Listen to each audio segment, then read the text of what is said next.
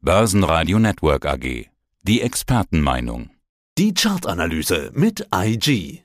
Hallo, mein Name ist Salah Boumidi, Head of Markets bei IG. Bei uns erhält ihr täglich neue Marktanalysen, Handelsstrategien, aber auch Kommentare zu der aktuellen Marktsituation. Es ist vielleicht noch zu früh. Unser Interview ist jetzt nach Xetra-Schluss am Montagabend sozusagen. Ich stelle trotzdem diese Frage schon mal. Was wird im Osternest liegen, Sala? Schöne bunte Ostereier oder zerbrochene Eier mit Dellen? Was ist so deine Einschätzung? Ja, zu dieser Frage, was geschieht über Ostern, habe ich etwas sehr Interessantes für jemanden, der mit der Saisonalität arbeitet, mit saisonalen Mustern gerne arbeitet, habe ich mir mal die Frage gestellt, was passiert an so wichtigen Marktfeiertagen, wie zum Beispiel dem Karfreitag, wie sieht es vor der, in der K-Woche aus? Wie sieht es in der Woche danach aus? Und wenn wir uns einfach mal jetzt mal erstmal die US-amerikanischen Märkte anschauen, seit 1980 sehen wir in der K-Woche letztendlich eine positive Tendenz. Durchschnittlich in den letzten drei Handelstagen vor Karfreitag sehen wir eine deutliche positive Tendenz in allen drei großen Aktienindizes, wohingegen wir in der Woche danach, beziehungsweise am ersten Handelstag nach der K-Woche, durchaus eine leichte negative Tendenz sehen. Also Punkt gesagt, auf den Punkt gebracht, eigentlich aus historischer Sicht, wenn wir uns das saisonal angucken, sehen wir durchschnittlich positive Renditen. Da sehen wir auch eine positive Korrelation zum DAX. Ergo sollte ja eigentlich in den letzten, in den noch drei Handelstagen vor K Freitag etwas positiv sein. Wir sehen aber heute schließt der DAX und die US-amerikanischen Märkte sind ja noch im Handel.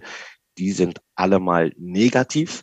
Und jetzt könnte ich auch sagen, ja, die Auswertung gilt ja für die letzten drei Handelstage. So vielleicht könnten wir hier noch einen Boden erwischen und der dann den Markt nach oben ziehen. Also in dieser Osterwoche tendenziell leichte positive Tendenz, aber wir stehen natürlich hier in einem Marktumfeld, wo man sagen kann, schön und gut, dass du da dir so schöne Mühe gemacht hast für so eine statistische Auswertung. Das ist kein Muss, es ist nur ein Kann. Ja, und das kann man durchaus in seine Strategie mit einbeziehen. Zumal wir in den US-Märkten jetzt den Monatsmitte-Effekt angehen. Bedeutet, der neunte, zehnte, elfte Handelstag, heute startet der neunte Handelstag, ist die beste Phase im Monat. Kapitaleinflüsse kommen wieder in den Markt. ETF-Sparpläne kennen wir ja auch, werden durchaus automatisch nochmal gestartet. Kann durchaus auch eine leichte positive Tendenz geben, auch wenn wir jetzt erstmal schwächeln heute zum Auftakt in der Woche. Ja, die Börsen haben gerade eben geschlossen. Xetra Schluss nach 17.30 Wo steht jetzt zum Zeitpunkt unseres Interviews der DAX? Der DAX, wie wir heute gesehen haben, schloss jetzt bei 14.179 Punkten oder fast eigentlich 14.180 Punkten, 103 Punkte tiefer. Startet natürlich hier negativ in diese Woche.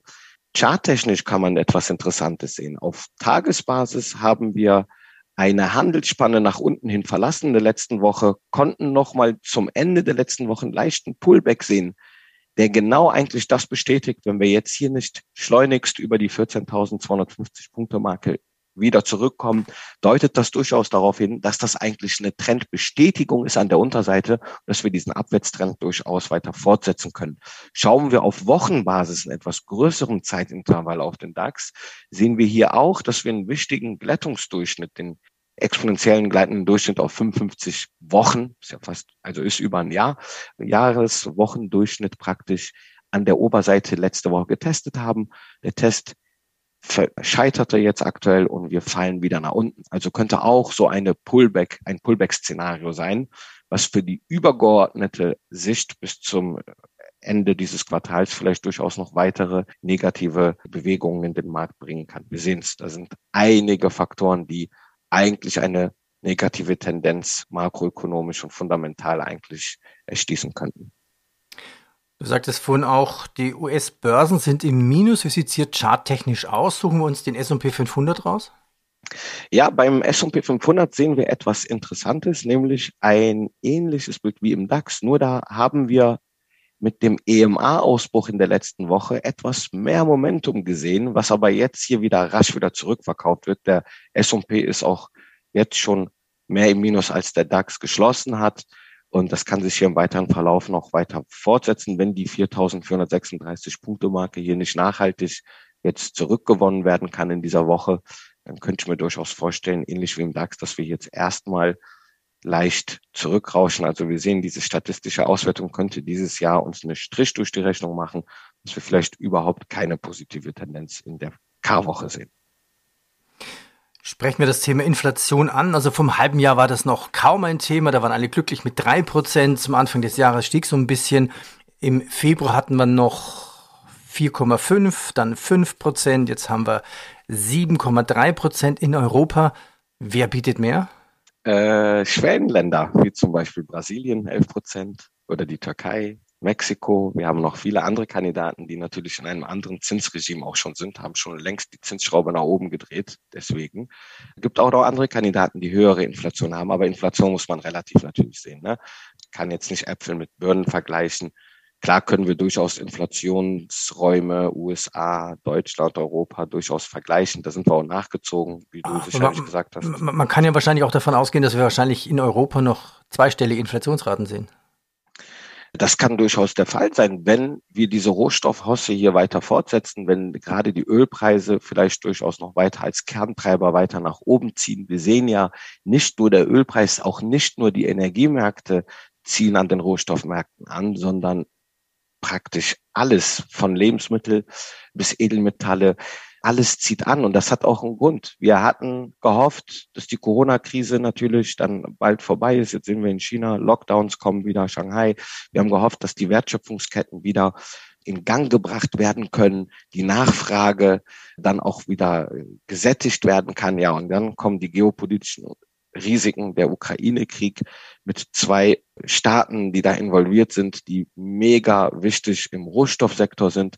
Das hat natürlich hier dann den Markt verworfen und die Rohstoffe weiter nach oben ziehen lassen. Wir sind hier in sehr starken Aufwärtstrends, die durchaus diese Inflationsprognosen zweistellig gegebenenfalls mal kurzzeitig durchaus in den Raum gewerfen werden können. Das ist jetzt nicht unlogisch weil, wie gesagt, die intakten Aufwärtstrends gerade bei Rohstoffen durchaus noch anhalten. Ölpreis lässt jetzt ein wenig nach. Da wollte ich dich, da wollte ich dich gerade bitten, mach doch mal deine, deine Chartanalyse-Software auf. Hip Hip Hurra, der Ölpreis wieder unter 100 US-Dollar. Dieser Trend hatten wir schon vor seit ein paar Tagen gesehen, seit etwa zehn Tagen.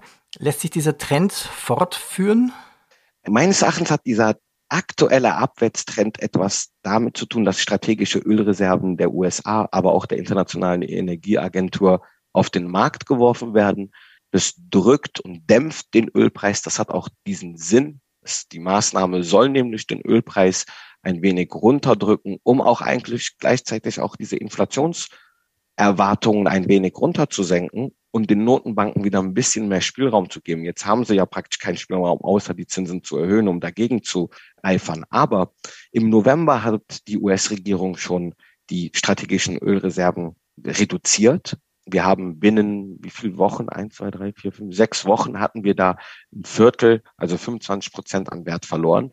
Und seither ging es nochmal auf neue Hochs, die hier über 120 US-Dollar gingen. Und es zeigt, in der jüngsten Zeit, dass diese ja, Reduzierung der strategischen Ölreserven das äh, nur kurzfristig den Ölpreis dämpft. Denn charttechnisch sind wir in einem, in einem Wochenchart in einer bullischen Flagge.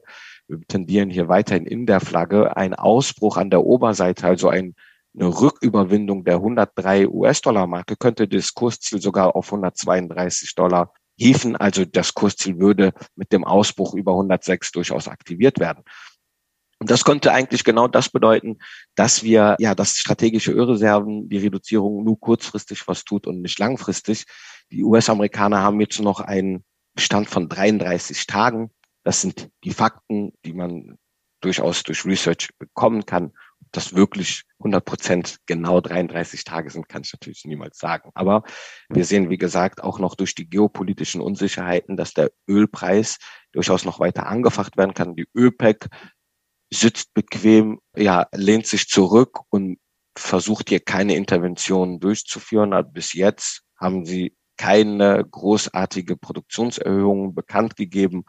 Und das deutet durchaus darauf hin, dass der Markt hier durchaus nochmal die 120 oder gar, wie gesagt, das Kursziel über 132 an äh, testen könnte. Und das würde auch bedeuten, dass wir in diesem Inflations, auf diesem Inflationsniveau bleiben, was du gerade aus, eingangs angesprochen hattest. Und das vielleicht nochmal zweistellig sein können.